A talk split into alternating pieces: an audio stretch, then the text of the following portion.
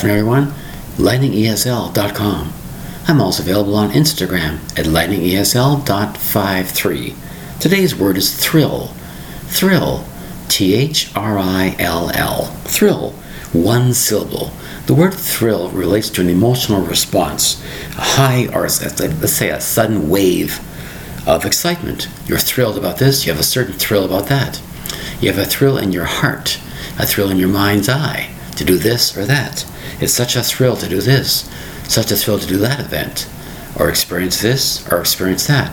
For example, when I went parachuting a few years ago, it was instant thrill, because of course I've always known I was born to fly. So once I was up to 10,000 feet, it was a major, major thrill for me and my family below watching me.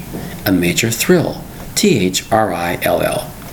It's something that produces a certain sensation in your body. Your adrenaline is rushing. It could be a sport, it could be an event, you're watching this, watching that, or experiencing something. It's a thrill. T H R I L L.